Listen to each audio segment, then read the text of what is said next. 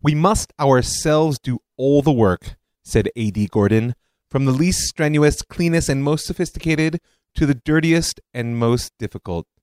Then, and only then, shall we have a culture of our own, for then we shall have a life of our own. Oh, a life of our own, and maybe even a little bit of culture. That's what I'm longing for. I'm Rav Mike Feuer, and this is the Jewish Story. Interlude, Season 4, Despite It All. I don't know about you, but I'm feeling more than a little bit confused. Some of it is definitely the post Shavuot confusion. I'm not just speaking about that jet lag feeling that comes with staying up all night and learning Torah and eating cheesecake. I'm talking about the nature of our relationship to revelation. You know, Moshe Rabbeinu had to bring down a whole Torah just to hold the moment of revelation. It's often missed that there are two things happening at all times in history there's the experience of revelation, and there's its content. And what lies between them is our ability to hold and translate into action. There's light and there's vessels, as our mystic tradition teaches us, and the two are intimately related, but not exactly the same. When it comes to Sinai, we're still working on developing the vessels that Moshe gave us to hold that revelation, much less on receiving the light that came into the world. And then that's a very long process 3,000 years later. And when I look around me at what's happening in the world in general, and right here in my home of the land of Israel, I'm finding the situation a little bit hard to hold. You know, one of those verses that gets thrown around a lot this time of year is Shuv Hashem et Zion hayinu kecholmim. When God brought us back to Jerusalem, to Zion, we were like dreamers. And there's many wonderful things that have been said on that. But what is really speaking to me right now is the fact that the return to Jerusalem was an event so big we needed to be knocked out just in order to witness it. It was so transformative that we couldn't have undergone the process in our waking minds. And part of me wonders whether we've really waken up at all. The Rambam says that all the angelic visions in the Bible are actually dreams because revelation can't be received by the waking mind. And I feel to a certain degree that's what's underlying the situation in which we find ourselves today. Something was revealed in 1967. If you've been listening to the Jewish story for a little while, then you know a little bit about what I think about that. It's time for you to think about what you think as well. Some light came into the world. The problem isn't with the light, The problem is in our power to receive it. And when Am Yisrael is so deeply split over whether this was the beginning of a redemptive moment or whether it's the end of our dream of having a state of our own, when we can be split around the occupation versus greater Israel, we can be split about such fundamental elements of the nature of our people. That tells me that there's a light so big we have yet to receive it. On some level, we need another revelation, one to teach us how to hold something this big. The task ahead is to build new kalim to hold that light, new vessels that allow us to take the power that came into the world and make it constructive. Because I don't know if you've noticed, it's kind of chaotically swirling. You know, my gut feeling is that we are living through the end of the book of Shoftim, the book of Judges, which is a fantastic and problematic book of the Bible, which basically is about periodic, you could call it failed leadership, you could call it charismatic leadership, but what you can't call it is malchut. You can't call it kingship.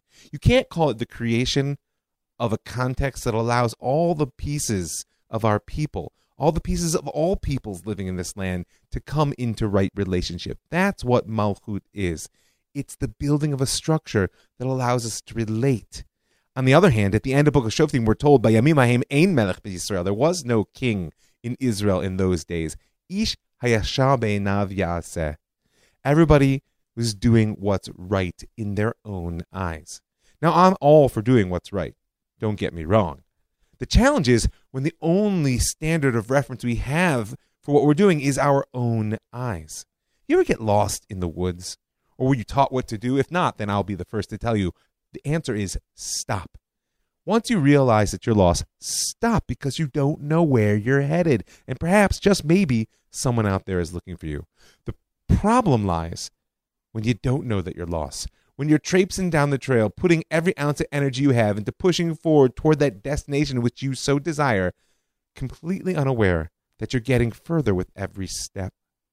See, when people race off in every direction, doing what's right in their own eyes, and they don't ask the question of whether it's actually what's right, then that's when a lot of problems can come into the world.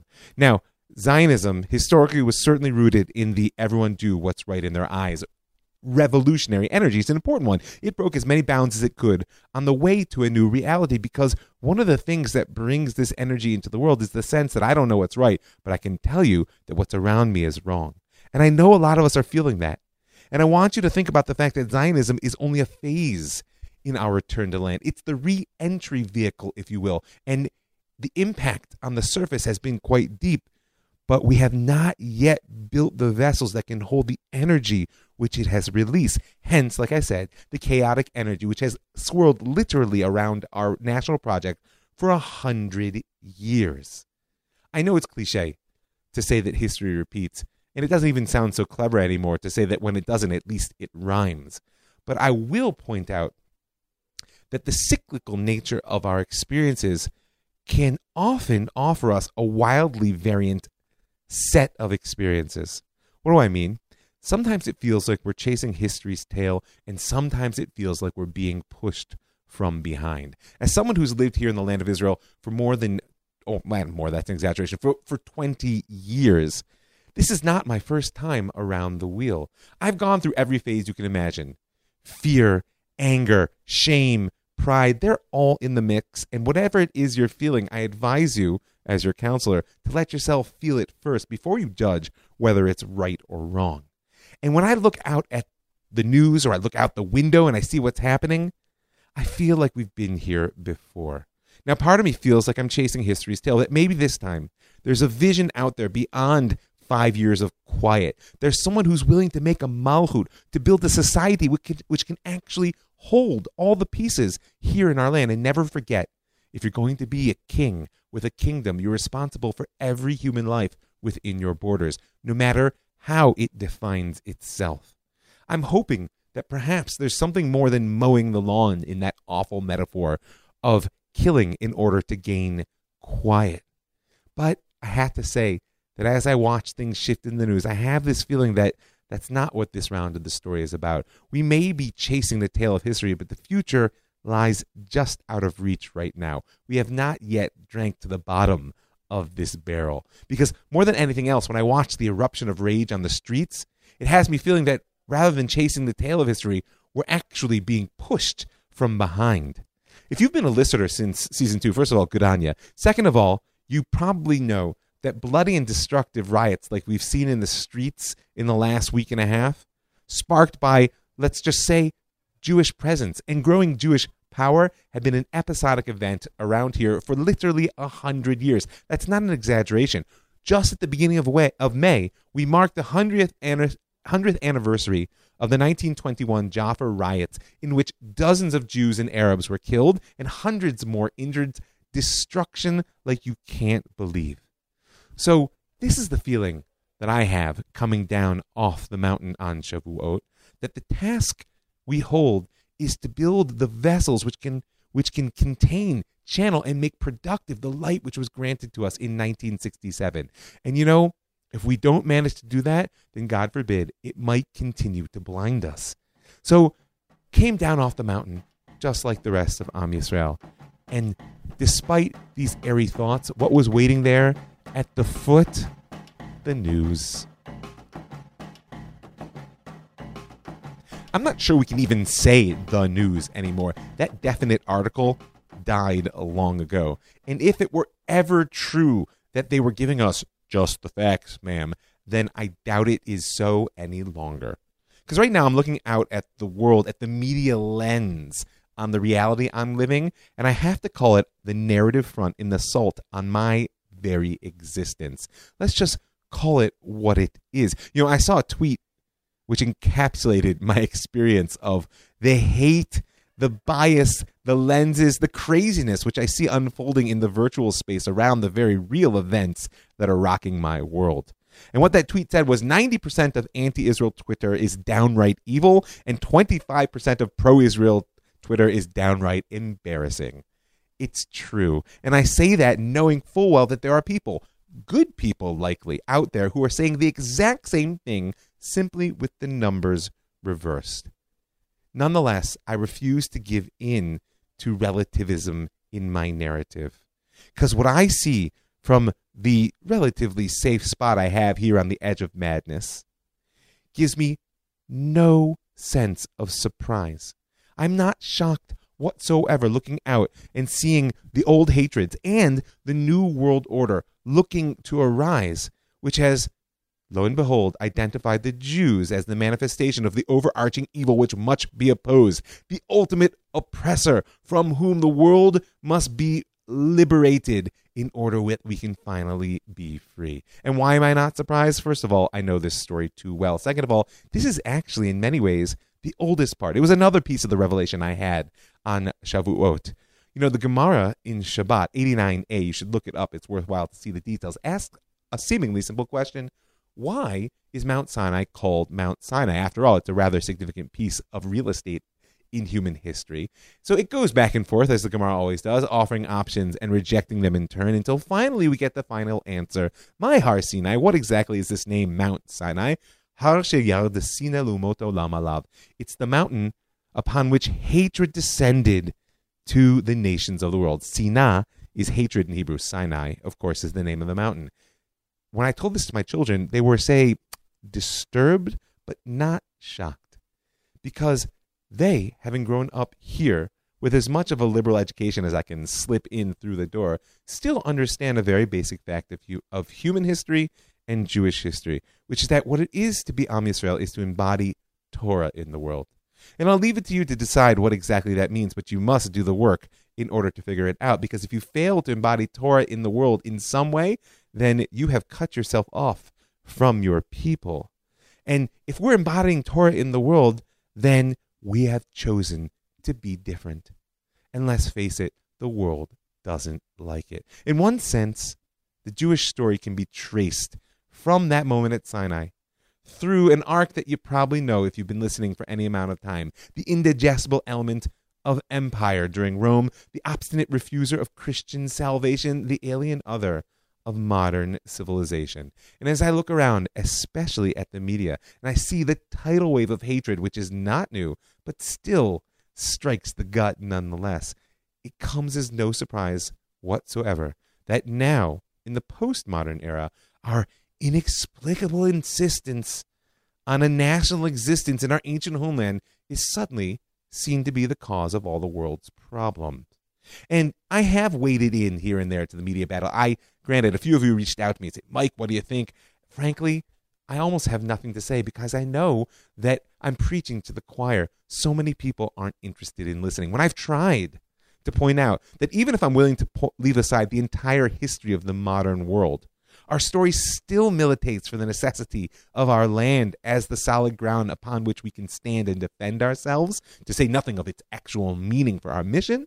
And if I struggle to clarify the scale of our story, how it's many faceted but not relative, how it has implications and high stakes for all humanity, how its messiness is not an accident or even a product of our failures, but actually the source of its redemptive potential, that that is the theme of the Jewish story, which at its core is the human story, that humanity fails forward. When I try to point these things out in a way saying, yeah, it's complicated, but on one hand, I refuse to die. On the other hand, I refuse to hate.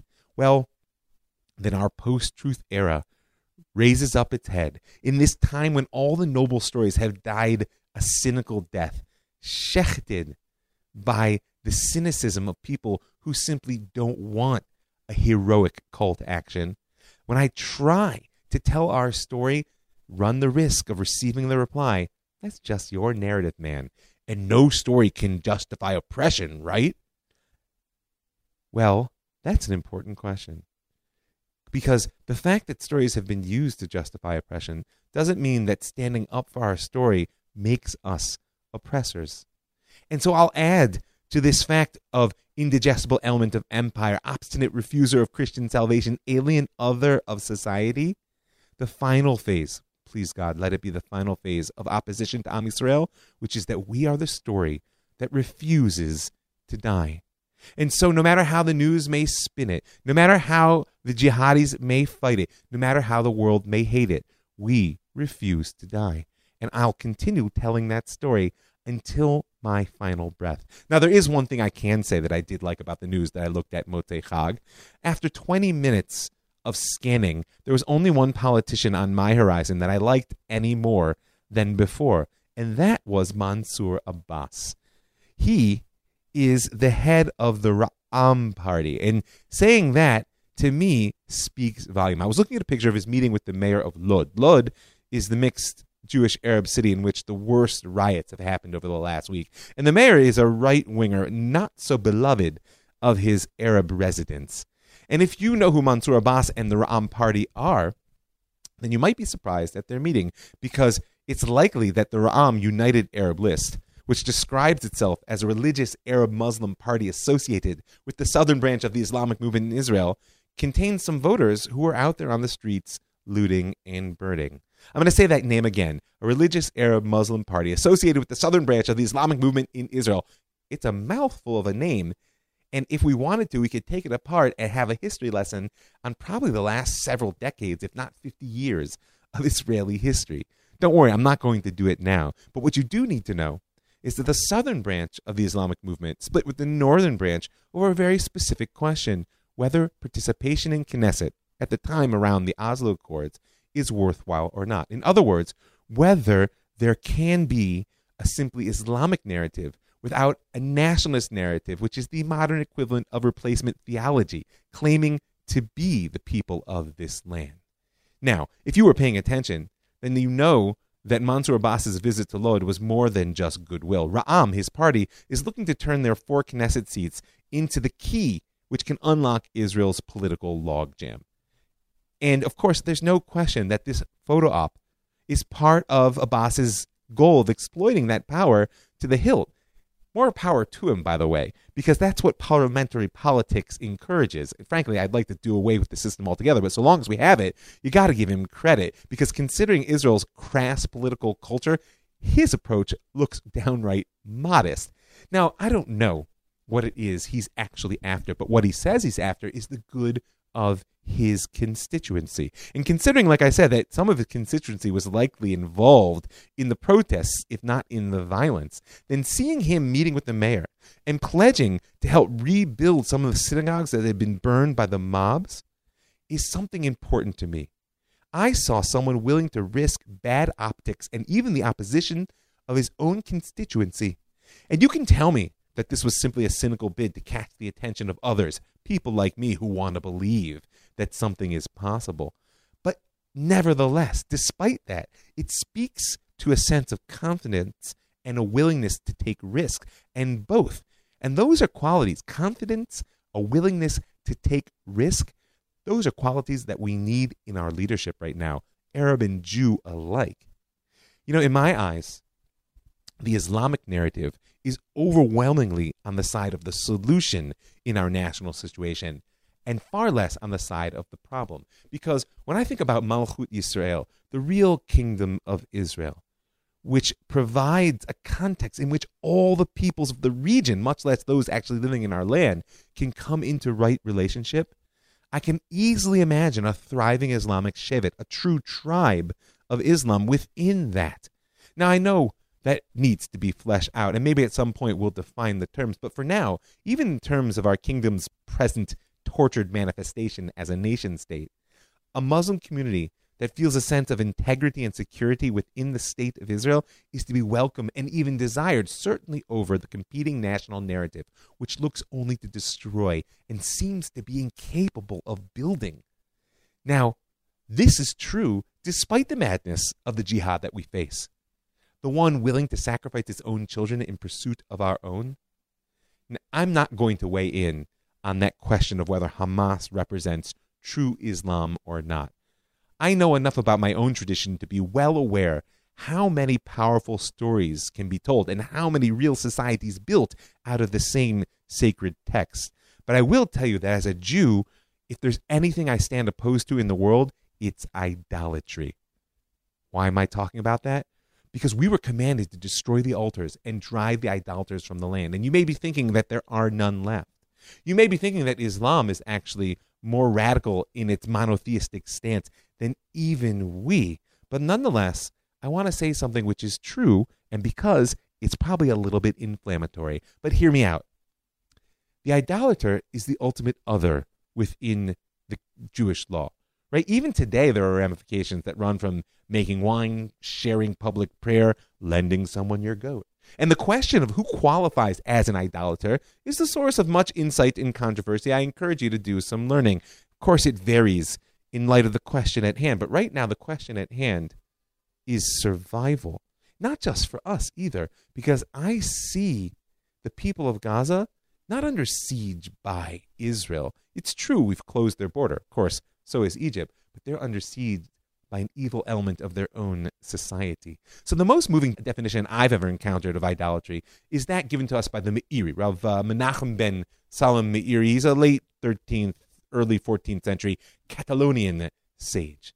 In the Meiri, when he's trying to define what exactly constitutes an idolater, looks at the sugyot of the Gemara. He looks at the sections of the Gemara that discuss the legal ramifications of that status. And he points out that when the Gemara is asking the question, it's rarely, if ever, dealing in the beliefs of the person at hand.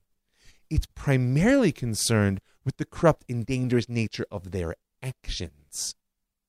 It says, you don't let an idolater cut your hair lest they slit your throat. You don't ride on a raft with them across the river lest they rob you. You don't lodge in their homes lest they rape you. And you don't lend your goat lest they do the same.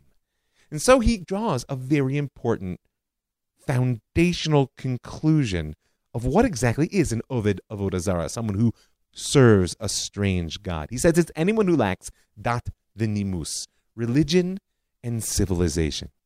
This is fantastic for two reasons. First of all, it offers a vision of shared divine reality for almost the entirety of humanity. It doesn't matter what your worship looks like. What matters is how you act. That's a very important positive, but it also constitutes a call to action for the people who founded their existence on God's promise that so long as we drive idolatry out of our midst, we will thrive in the land. Because if you're a committed monotheist who's willing to sacrifice your children in pursuit of my own, then you lack dat vinimus. You have no religion or civilization, and you must be subdued no matter what the cost. So, in the end of the day, that's much of what I see when I look in the news, and it's a messy situation. Doubt me if you will, but I bet that I agree with at least 50% of what's driving the radical progressives out there in the world, even the ones who are ranged against us on the streets, in politics, and in the news. I am deeply committed to the fact that the world right now is in no way where it needs to be, certainly on issues in the environment, economic justice, political change, and probably even a swath of social issues. I agree. The world now needs to be changed, and I also agree that many of its problems are structural. On the other hand, I experience the other 50% of what they're saying as sheer narrative madness, as the symptoms of a society whose lack of common good, combined with its radical commitment to individual rights, has caused it to spiral off into the insane rule of wacky theoreticians and the emerging cult of one, a world in which everyone is their own God whom they worship. Like I said before, it thus surprises me not at all that this society has found the perfect embodiment of Jew hatred in our national collective existence. So, like I said, I look outward, even in the midst of the battle that we're fighting, and I agree that justice is indeed the call of the day. I don't kid myself about the situation in which we've landed here in our homeland. I know that there's much work to be done. But what breaks my heart is how little conversation amongst Jews is actually happening about what that work might look like. You know, I look at my brother and sister Jews amongst that progressive crowd and amongst my students as well, and sometimes I see a deep resonance between them and the pioneering Zionists, believe it or not. You know, Rav Avram Yitzchak Cohen Kook says in his very important writing Ma'amar Hador, a statement on the generation, where he engages the reality he found around him in the land of Israel, pioneers, breaking the mold, doing what was right in their own eyes, as I said before, and casting off the yoke of Torah, which the Rav found so precious. But nonetheless, unlike his rabbinic contemporaries, Rav Kook refused to dismiss these pioneers as simply another iteration of Jewish history we've seen so many times before. Jews who throw off the yoke in order to have an easier life. It was easier to be Christian. It was easier to be secular. It was easier to be a Muslim. Rav Kook says you can't say that. Whatever you want to say about these early Zionist pioneers, as he watched them sinking eucalyptus trees in mud up to their neck and dying of malaria and breaking a new life out of the rocky hillside so that you and I could sit here and ask questions about its worthiness. When he watched them, he realized what they wanted was not an easier life. What they wanted was gadlut. They wanted greatness. And Rav Kook in that essay points out that they looked for it outside the Torah because the Torah which they had been offered in Europe was a Torah of katnut, one of smallness. And so that's where Rav Kook first proposes his idea that there's a Torah Eretz Yisrael. There's a Torah of the land of Israel which can offer them that ideological, inspirational greatness which they were seeking. So when I look around at my brother and sister Jews in this progressive crowd, many of whom sadly have thrown off the yoke of Torah and ceased to seek inspiration for redemption and salvation within it, I feel a resonance. Now, they may not be seeking the exact same greatness, but I think that the Gadlut, the greatness that they're seeking, is a moral greatness. It's a moral greatness which requires a different response than the ideological, intellectual greatness that Rav Kook saw in his contemporaries. And leaving aside the obviously critical question of how we find real standards and measures for moral behavior, this is a quality to be praised and encouraged. It's the spirit of the prophets. It's what caused Isaiah and Jeremiah to refuse to accept even the slightest injustice, knowing that on some level it's absolute evil. And that spirit of the prophets is something that Am Yisrael can definitely do more of. On the other hand, I've got to tell you that not only am I exhausted as a Jewish educator trying to sell a homeland to people who seem not to want it, not just to not want it, who turn up their noses in disdain, who are so profoundly lacking in a knowledge of their own story that they really believe throwing us to the dogs will save them or make them more beloved. I'm exhausted by that, and I'm worried that we have drifted so far apart that we no longer share a common language in which we can discuss. If we don't share a common language, then what needs to bind us together is a common experience. So I want to make appeal. I want to make appeal that right now, in the midst of this chaos, with the injustice perhaps that you perceive or the justice that you feel so strongly in the life of Am Yisrael in its land, there's only one thing to do come home to Jerusalem and have the conversation. You know, I've got to end this mishmash of thoughts because I can feel myself shooting in every direction possible. And I'm not even really sure if it makes any sense, but I'd love to have your feedback. Send me an email, ravmikefeuer at gmail.com. Tell me what you're thinking. Tell me how you feel. Tell me I'm right. Tell me I'm wrong. Tell me what you will. But let me know that you're actually listening. I'm going to end this appeal to come home to Jerusalem with the words of one of the casualties of that 1921 round of our violence, the Jaffa riots. And that casualty was the pioneer of the Hebrew literary revival, Yosef Chaim Brenner. He was killed by the mob defending a dairy farm on the outskirts of Jaffa in 21. Now, Brenner is known for many things. Perhaps his greatest contribution to the spirit of his times was crystallizing that spirit into a very important phrase, af al pi chen, despite it all, nevertheless. It was a phrase that expressed what was driving he and so many of his other peers to the desperate action of actually coming home to the land of Israel.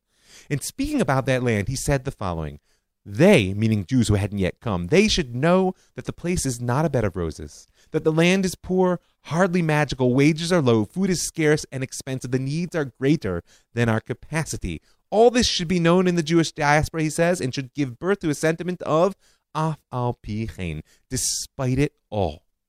Now, of course, our material life has improved remarkably since then. Nonetheless, the land is not a bed of roses. I'm not sure it was meant to be Achivo Mashiach Tzidkenu Amen. Until then, it may be that wages are a little higher and food is certainly plentiful, but the needs appear to be greater than our capacity. And it is not a bed of roses, which is why we need you, whoever you are listening, to bring your capacity here to help enter the conversation and perhaps to heal the situation. Now, nonetheless, is a spirit for Brenner of nothing to lose. And one of the problems that we face is that you may feel that out there you have a lot to lose, but it's also something else. He calls it the yearning to start everything from scratch. And whatever happens, happens. And if you're looking to tear down the world, well, there's no better place to begin building it up again than Jerusalem. We all want a better future. And I promise you, from the bottom of my heart, that no matter how messy things look right now, the road to that future lies through Yerushalayim. So, no matter how grim and despairing you may feel when you read the news, or if you're here in the land of Israel, when you look out your window and you see what appears to be an impossible, intractable, maybe even immoral situation, nonetheless, despite it all, Af al pi chen, come to Jerusalem to work it out. I promise you, you will not be sorry. And I'll give you Brenner's words as both a warning and an inspiration. And with this, will close. The warning is from his eulogy for another Jewish hero, Joseph Trumpeldor. And it essentially amounts in our time to a reminder that you may be able to run from history, but you can never hide. He says if we left every place in which there was danger, there would be no place we would not have to leave, no position we would not have to retreat from, but to where? And what now? Danger is everywhere. And when tomorrow or the day after it overtakes us in this or that form, Will we know, every one of us, that we have no choice? Will we realize the necessity of rising to the occasion? Will each of us stand his ground with the name of Trumpeldor and Trumpeldor's comrades on his lips in the place chosen for him by destiny? And that's my warning. You can run from history, but you can't hide. And fortunately, running from history isn't the only option. If you want to seize a redeemed future out of impossible present and catch the tail of history as it flits before you, then I'll give you Brenner's despairing optimism as a bit of inspiration. He says only that pioneer, the one who's despite it all, whose Athal Cain becomes part of their very being, only that Chalutz who is ready for everything, not only in words, only they should be allowed to come. They and no one else. And so, despite it all, despite the mess and the confusion, the pain and the potential, despite it all, come home to Jerusalem.